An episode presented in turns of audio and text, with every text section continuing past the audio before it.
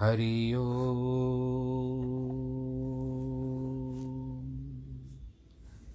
हरि ओ। हरि ओ। गुरुर्ब्रह्मा गुरुर्विष्णु गुरुर्देवो महेश्वरः गुरुर्साक्षात् परब्रह्मः। तस्मै श्रीगुरवे नमः।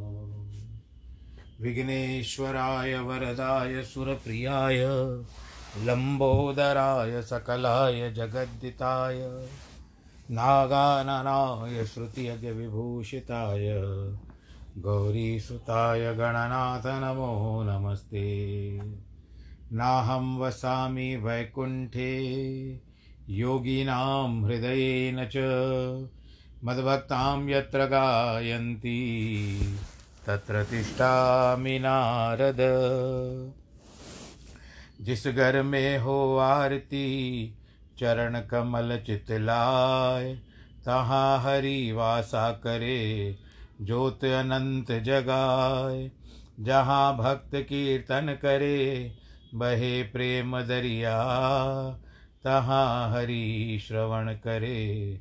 सत्यलोक से आए। सब कुछ दीना आपने, भेंट करूँ क्या नाथ? नमस्कार की भेंट लो, जोड़ू मैं दोनों हाथ। जोड़ू मैं दोनों हाथ, जोड़ू मैं दोनों हाथ। शान्ताकारं भुजगशयनं पद्मनाभं सुरेशं विश्वाधारं गगनसदृशं मेघवर्णं शुभाङ्गं लक्ष्मीकान्तं कमलनयनं योगिवृदानगम्यं वंदे विष्णुं भवभयहरं सर्वलोकैकनाथं मङ्गलं भगवान् विष्णु मङ्गलं गरुडध्वज मङ्गलं पुण्डरीकाक्ष, मङ्गलाय स्तनोहरि सर्वमङ्गलमाङ्गल्ये, शिवे सर्वार्थसाधिके, शरण्ये त्र्यम्बके गौरी, नारायणी नमोऽस्तु ते। नारायणी नमोऽस्तु ते। नारायणी नमोऽस्तु ते। श्रीकृष्ण गोविन्द हरे मुरारे, हे नाथ नारायण वासुदेव, श्रीकृष्ण गोविन्द हरे मुरारे, हे नाथ नारायण वासुदेव, हे नाथ नारायण वासुदेव, श्रीनाथ नारायण वासुदेव, हे नाथ नारायण यणवासुदेव श्रीनाथनारायणवासुदेव, श्रीकृष्णगोविन्द, हरे मुरारे। हे नाथ नारायणवासुदेव हे नाथ नारायणवासुदेव हे नाथ नारायणवासुदेव नारायणं नमस्कृत्यं नरं चैव नरोत्तमं देवीं सरस्वतीं व्यास ततो जयमुदीरयेत् कृष्णाय वासुदेवाय, हरे परमात्मने, प्रणतक्लेशनाशाय, गोविन्दाय नमो नमः। सच्चिदानन्दरूपाय, विश्वोत्पत्त्यादिहेतवे तापत्रयविनाशाय श्रीकृष्णाय वयं नुमः।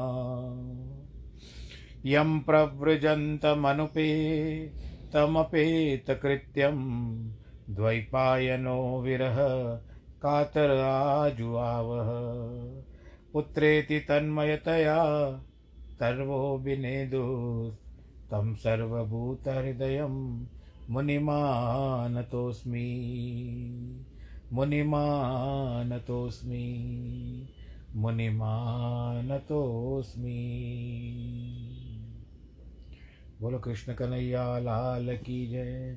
श्रीमद्भागवत महापुराण की जय। आइए भक्तजनों, आज मंगलवार का दिन और तारीख है सोलह नवंबर दो सौ, दो हज़ार इक्कीस। कथा फिर से आज सप्ताह की कथा शुक्रवार तक आरंभ करने का प्रयत्न करते हैं। इस समय आपको पता है और हम सभी वर्तमान में श्री भगवान श्री कृष्ण की लीला, जो उत्तरार्थ की श्रीमद् भागवत की कथा है,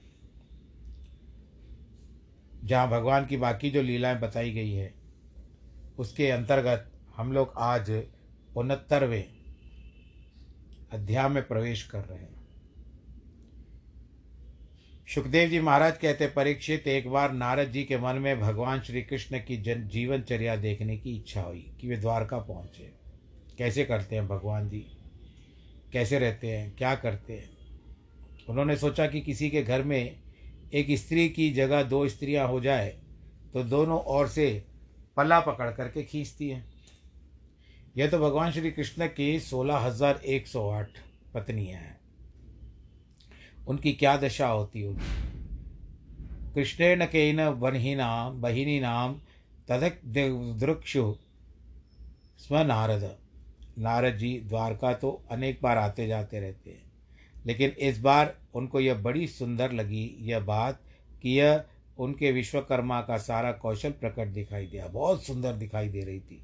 खूब चौड़ी चौड़ी सड़कें हैं, रथ वालों के लिए अलग, पैदल वालों के लिए अलग। बीच बीच में चतवर बनने हुए हैं, बगीचे लगे हुए हैं, उद्यान है, उपवन है, सब जगह जल की सिंचाई की व्यवस्था है। वहाँ भगवान श्री कृष्ण दिव्य अंतपुर है जिसमें सैकड़ों महल बने हुए हैं। नारद जी सबसे पहले रुक्मणी के महल में गए। उसकी शोभा का क्या कहना? अगणित दास दासी थे। फिर भी रुक्मणी जी अपने हाथ से श्री कृष्ण का को व्यंजन दुला रही थी। जो व्यंजन जो हम लोग चंवर कहते हैं ना जिसको वो, भगवान ने नारद जी को देखा तो पलंग पर उठ खड़े हुए और आगे बढ़कर उनको प्रणाम किया, अपने आसन पर बैठाया और उनके पाँव धोए। तच्चरणों प्रक्षालय चरणोदक को सिर पर धारण किया विधि पूर्वक उनकी पूजा की। फिर कहा, स्वामी, मैं आपकी क्या सेवा करूँ? नारद जी ने कहा, प्रभु, आप हमसे प्रेम करते हैं, हमारा सम्मान करते हैं यह आपका बड़ा भारी अनुग्रह है। आपकी ये लीला हमारे लिए आदर्श है। जब आपके चरणों का दर्शन हो गया तो बाकी क्या रह गया?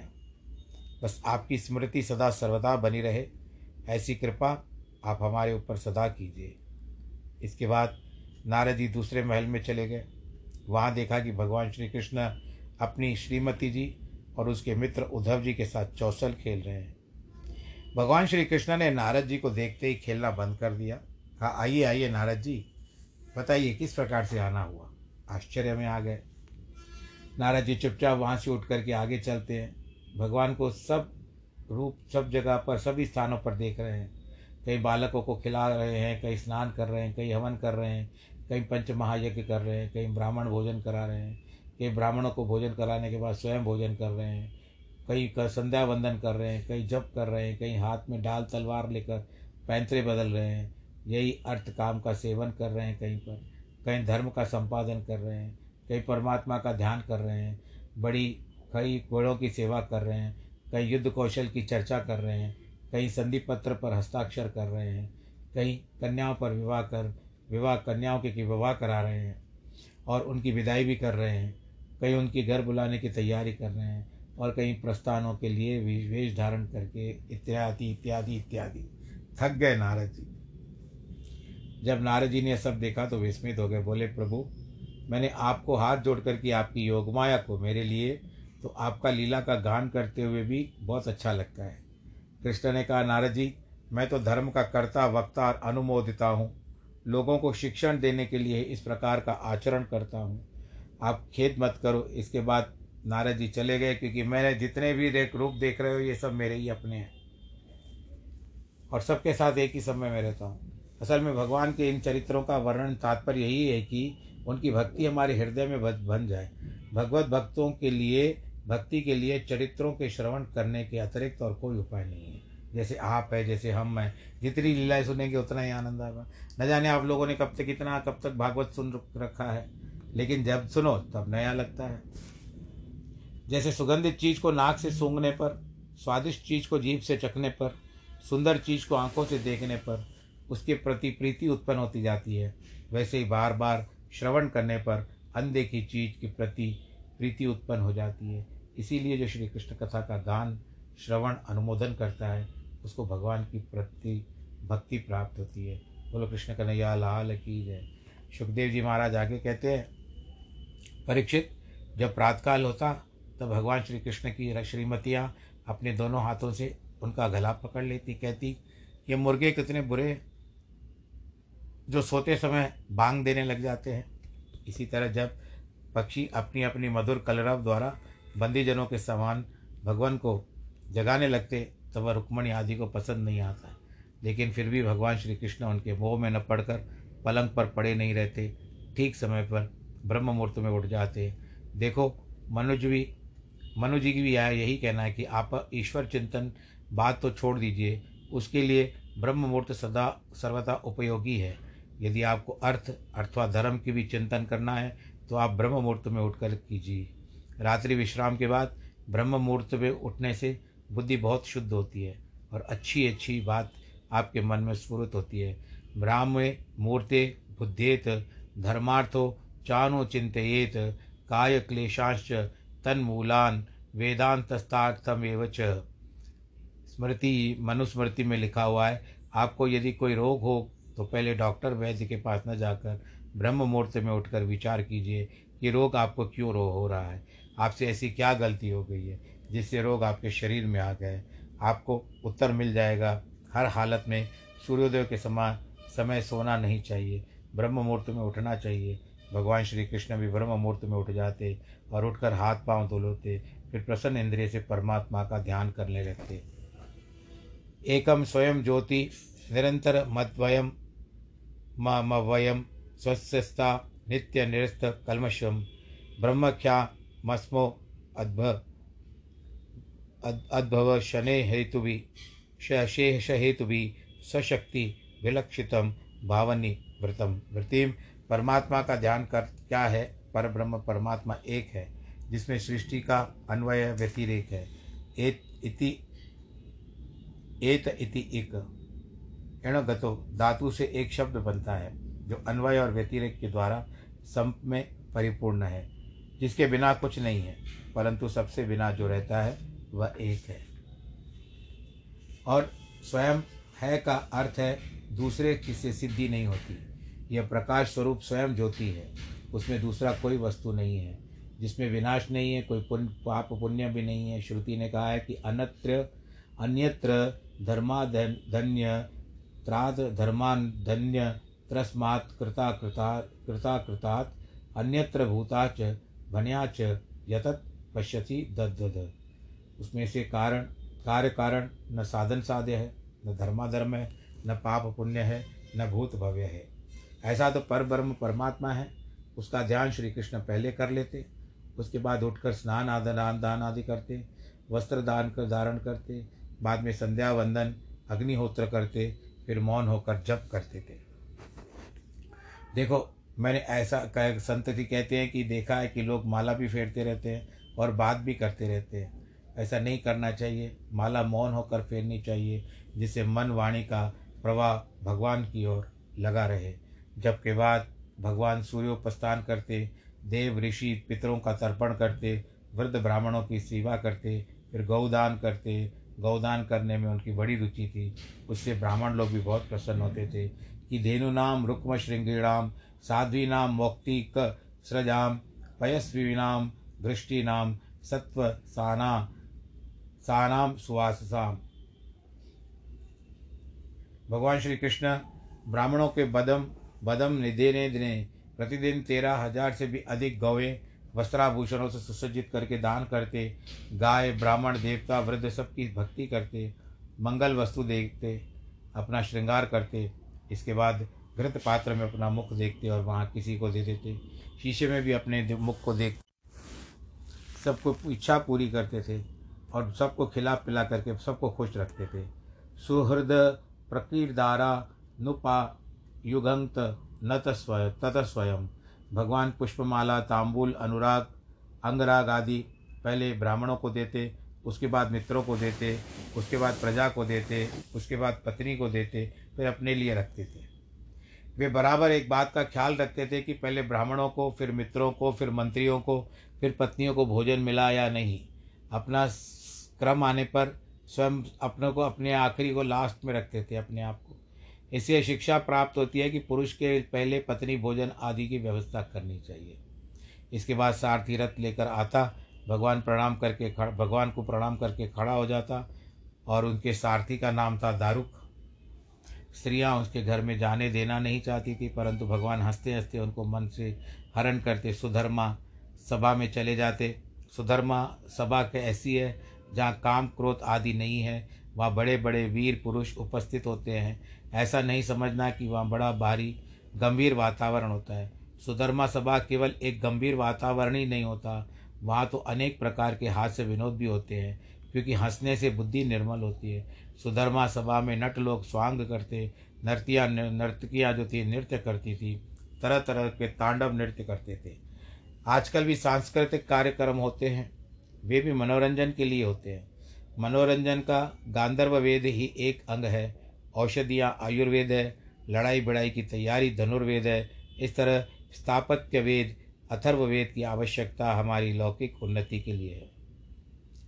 सुधर्मा की सभा में सभी हा, कभी हास्य, कभी नाटक, कभी वाद्य, कभी संगीत, कभी नृत्य का आयोजन होता, कभी स्तुति होती, कभी विद्वान ब्राह्मण, वेदों की अथवा कभी प्राचीन काल की कोई कथा सुनाते, इस प्रकार भगवान श्री कृष्ण की सुधर्मा सभा चलती थी। बोलो, कृष्ण कन्हैया, लाल की जय। एक दिन सुधर्मा सभा में कोई नया व्यक्ति आया। उसने जरासंध के द्वारा बंदी बनाए गए राजाओं के दुख का निवेदन किया। उसने बताया कि जरासंध के दिग्विजय के समय जो लोग उसके सामने झुके नहीं, उनको अपने गिरिवज में कैद करके रखा है। उन्होंने प्रार्थना की कि हे कृष्ण, हे अप्रमेयात्मन, हे प्रपन्न भयंजन, हम लोग आपकी शरण में आए हैं। उन्होंने यह भी कहा कि हम लोग भवभीता संसार से जन्म जन्म मरण के चक्कर से दुखी हैं। हमारे अंदर भेद बुद्धि बनी हुई है। मनुष्य आपकी पूजा नहीं करता। विरकर्म में लगा रहता है। काल उसके सिर पर सवार है। राज्य में कोई सुख नहीं है। सपने के समान है। परतंत्र है। इसका तो बाहर ढोना ही पड़ता है। आपकी माया का कारण हम सब दुखी हो रहे हैं। उन्होंने कहा कि यह तो हमारे कर्म का पाश है, फंदा है। सब अपने अपने कर्म को, फल को भोग रहे हैं। भगवान आपने सत्रह बार जरासंध को हरा दिया। अठारहवीं बार उसने आपको जीत लिया। वो भी आपकी लीला ही थी। अब हम लोगों को बहुत दुख दे रहा है वो। इसके लिए हम आपके चरणों की शरण में आए हैं। हमारा कल्याण कीजिए। परीक्षित, दूत के द्वारा यह बात सुन करके भगवान की शरणोगतों की रक्षा के लिए कोई निर्णय लेते ही, लेने ही जा रहे थे, तब नारद जी आ गए। उनको देखते ही भगवान उठकर खड़े हो गए। उनके चरणों में सिर डालकर वंदना की। फिर बोले, नारद जी, तीनों लोकों में कुशल मंगल तो है। तो भगवान ने नारद जी का उनका कुशल मंगल नहीं पूछा। नहीं ते विदितम किंचिल्लो केशवीश्वर कर्तशु यही कहा कि ईश्वर की रचना में आपको कुछ भी आवधित नहीं है। इसीलिए तीनों लोगों को कुशल मंगल सुनाइए। विशेष रूप से ये बताइए कि पांडव लोग इस समय क्या करना चाहते हैं? नारद जी ने कहा, अनंत, सारी दुनिया में आपकी माया देखता फिरता हूँ। उसको ठीक ठीक कौन समझ सकता है, प्रभु? आप भूत भविष्य वर्तमान से बिल्कुल विलक्षण होकर भी इस वर्तमान में प्रपंच के रूप में भास रहे हैं। लेकिन जैसे दिखते हैं, वैसे नहीं हैं। उससे बिल्कुल अलग है। ये जीव आपको न तो जानने के कारण संसार में इधर उधर भटक रहा है। आप अवतार लेकर उसको अपने ऊपर यशगान कराते हैं। आप युधिष्ठर की आप बात जानना चाहते हैं तो सुनिए। इस समय उसके मन में यह है कि वे राजसूय यज्ञ के द्वारा अपनी आपकी आराधना करना चाहते हैं। उसमें सब राजा और ऋषि मुनि इकट्ठे होंगे। आपके श्रवण कीर्तन ध्यान से अंत्यज भी पवित्र हो जाते हैं। लेकिन जब आपका साक्षात दर्शन मिले तो वह कहना ही क्या, आपका तो यश तीनों लोकों में प्रसिद्ध है। आपका चरणामृत का तीन लोकों में तीन प्रकार की गंगा बनकर लोगों को पवित्र करता है। यह तो दो प्रश्न उपस्थित हो गए। पहले जरासन को जरासन को बंदी बनाए जा भय राजाओं को छुड़ाने के लिए चढ़ाई कर देनी चाहिए, या पहले युधिष्ठर के यज्ञ में उसकी सहायता करनी चाहिए। भगवान श्री कृष्ण ने उद्धव जी को बुलाया। बोले, तुम्हें तुम्हें हमारे उत्तम नेत्र हो, सुहृद हो, मंत्रार्थ तत्ववित हो इसलिए ये समय है, जो कुछ करने योग्य हमको बताइए। प्रभु सब चान करना चाहते थे, लेकिन उद्धव जी को श्रेय देना चाहते थे। सुखदेव जी महाराज कहते हैं कि परीक्षित, उद्धव जी ने भगवान की सलाह मान ली, और वे उनके सामने अपने विचार प्रकट करने लगे। उन्होंने पहले अपनी ओर से कोई बात नहीं की वह जितने सभासद थे, उसका मत जान लिया। सभ्या नाम मत माज्ञाय देखो, ये सिद्ध होता है कि मनुष्य को अपने मन में जो भरा हो, वह ज़ाहिर नहीं करना चाहिए, बल्कि सबका मन जानने के बाद उचित प्रतीत वही करना चाहिए। उद्धव जी ने पहले श्री कृष्ण का क्या करना चाहते, ये जान लिया, फिर सभासदों का मत जानने के बाद मत को प्रकट किया। जो लोग अपने मन का करना, समझना और बताना चाहते हैं, वे लोग संसार के व्यवहार में बिल्कुल असफल होते हैं। इसीलिए पंचों का मत जानकर, मालिक मन जानकर कुछ करना चाहिए। उद्धव जी ने बताया, हम लोगों का कर्तव्य युधिष्ठर की सहायता तो करना ही है, राजाओं की रक्षा भी करना है। राजसूय यज्ञ दिग्विजय के बिना किया नहीं जा सकता। इसीलिए युधिष्ठर के दिग्विजय के अभियान में जरासन को जीतना और राजाओं को छोड़ाना, फिर युधिष्ठर का यज्ञ संपन्न करवाना, हमें स्वतंत्र रूप से जरासन के साथ युद्ध नहीं करना चाहिए। उधर हम उससे लड़ने जाएँगे, इधर युधिष्ठर यज्ञ करने लगेंगे तो हम लोगों में फूट पड़ जाएगी। ऐसी स्थिति में यही राजनीति ठीक होगी कि हम अपने मित्र युधिष्ठिर के लिए जरासंध से लड़ें। फिर उन्होंने जरासंध पर विजय प्राप्त करने का उपाय बताते कहा कि श्री कृष्ण भीमसेन और अर्जुन ब्राह्मण के वेश में वहाँ जाए और जरासंध से युद्ध की भिक्षा मांगे, भागने को करेंगे। तो कुछ आप ही हैं। भीमसेन तो निमित्त मात्र होगा। इसीलिए आपके यश का गान सारी सृष्टि में होगा। जरासन को मारने में बड़े बड़े प्रयोजन सिद्ध हो जाएँगे। शिशुपाल वध नामक काव्य के प्रारंभ में ऐसा ही प्रसंग है, उसमें भी बहुत बढ़िया सलाह दी गई है। आजकल लोग अर्थनीति, राजनीति के नए नए ग्रंथ ढूंढते लगते हैं, लेकिन हमारे महाभारत में इस विषयों का सुंदर निरूपण हुआ है। कहा गया जाता है कि यदि एक छोटे से छोटा आदमी भी बड़ों की मदद लेना चाहे तो अपने काम में सफलता प्राप्त कर लेता है। पहाड़ों में एक छोटा सा झरना निकलता है, बड़ी नदी में मिलकर उसकी सहायता से समुद्र तक पहुँच जाता है। अतः मनुष्य को अपने काम बनाने के लिए सबको मिलजुल कर, सबके साथ मिलजुल करके काम करना चाहिए। उद्धव जी जो कुछ कहा, बहुत सबने मान लिया। उसके बाद भगवान ने आज्ञा दे दी कि सारों, सारी सेना व स्त्रियाँ, सभी सगे संबंधी, यहाँ तक कि नगर की वारांगनाएँ भी इंद्रवस्त को चले और सबने वहाँ पर प्रस्थान किया, जहाँ पर युधिष्ठर महाराज जी का राज्य था। श्री कृष्ण ने नारद जी का पूजन किया और वे आकाश मार्ग से प्रस्थान कर गए। इसके बाद भगवान ने राजदूत से कहा, हम लोग जरासन को मारकर राजाओं को छुड़ा लेंगे राजदूत चला गया। वहाँ जा कर के उन्होंने बंदी राजाओं को संदेश भेज दिया। उसके बाद भगवान अनेक देशों को पार करते हुए इंद्रप्रस्थ में युधिष्ठर के निवास स्थान पर पहुँचे। युधिष्ठर श्री कृष्ण का दर्शन करके बहुत आनंदित हुए। उन्होंने तथा भीमसेन उनको छाती से लगाया। नकुल, सहदेव और अर्जुन श्री कृष्ण के द्वारा आलंगित हुए। इसके बाद श्री कृष्ण ने युधिष्ठर और भीमसेन को नमस्कार किया। फिर उन्होंने अर्जुन का आलिंगन किया और सहदेव नकुल के द्वारा अभिवंदित हुए। सूत मागत बंदी सबने उनका सत्कार किया। बाजे बजने लगे। घर घर में महोत्सव होने लगा। लोग श्री कृष्ण का दर्शन करके कहने लगे, धन्य है द्वारकावासी जिनको सदैव भगवान श्री कृष्ण का दर्शन होता है। कुंती तो बूढ़ी हो चुकी थी और पलंग पर बैठी थी। जब उन्होंने कृष्ण को देखा तो मन प्रीति से भर गया। बुआ थी ना उसकी। पलंग पर से उठ गई, फिर अपनी पुत्र वधु द्रौपदी के साथ आगे बढ़ी। पलंग से उठी और उन्होंने द्रौपदी के साथ श्री कृष्ण को हृदय से लग द्रौपदी को आगे बढ़ी और अपने जो भतीजे थे कृष्ण उनको हृदय से लगा दिया, श्री कृष्ण का क्या सत्कार करना चाहिए? किसी को भी सूझता नहीं है। द्रौपदी, सुभद्रा सब श्री कृष्ण से मिली। रुक्मणी आदि श्री कृष्ण पत्नियों ने भी सबका मिलन हुआ। सब लोग बड़े आनंद के साथ यथास्थान ठहर गए।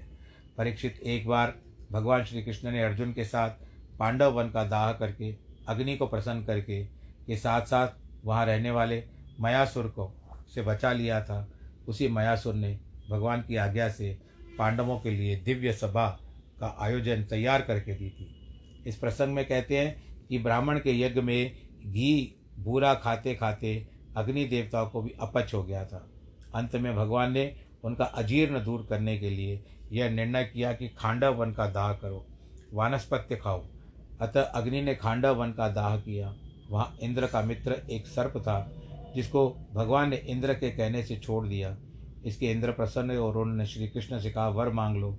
श्री कृष्ण ने कहा, मैं तुमसे यही वर माँगता हूँ कि अर्जुन के साथ मेरी मैत्री सदा बनी रहे और यह कथा महाभारत में भी आई है। भगवान श्री कृष्ण पांडवों के प्रसन्न करने के लिए महीनों तक इंद्रप्रस्थ में रहे। समय समय पर अर्जुन आदि के साथ रथ पर सवार होकर विहार विहार करने के लिए इधर उधर जाते थे। तो आज के प्रसंग को यहाँ क्योंकि कथा समाप्त हो चुकी है और किसी कार्यवश मुझे जाना भी है तो कथा का मैं यहाँ पर का विश्राम लेना चाहता हूँ। कथा बाकी तीन दिन और होगी, जिस तरह से नियम है कि मंगलवार से लेकर के शुक्रवार तक कथा करता हूँ। तीन दिन फिर अवकाश लेता हूँ, विश्राम लेता हूँ। तो आज की कथा को, अब आज की कथा का हम विश्राम लेते हैं। आप सब लोग अपना ध्यान रखिएगा। और मैं आपसे यह भी कहना चाहता हूँ कि मेरी इस समय में कार्तिक मास की कथा आज वर्तमान में साढ़े पाँच से लेकर के सात बजे तक जूम पर और उसके पश्चात जो भी सुनना चाहें, और इस समय तो आपको भी समय नहीं मिलेगा, फिर भी आप देख लीजिएगा। मैं यूट्यूब पर भी कथा करता हूँ। कार्तिक की कथा तो आप लोग यूट्यूब पर जा कर के सुन सकते हैं, वो तो कभी भी सुन सकते हो। आपको लिंक चाहिए तो आप, मैं आज नंबर अपना फ़ोन नंबर लिख देता हूँ। सूची में आप वहाँ पर से मुझसे लिंक मंगवा सकते हो। सर्वे भवंतु सुखिन। आप जिनके हाँ मैं क्षमा मैं कहना चाहता हूँ कि जिनके वैवाहिक वर्षगांठ है और जन्मदिन है, उनको बहुत बहुत बधाई। नारायण हरि नारायण हरि नारायण हरि।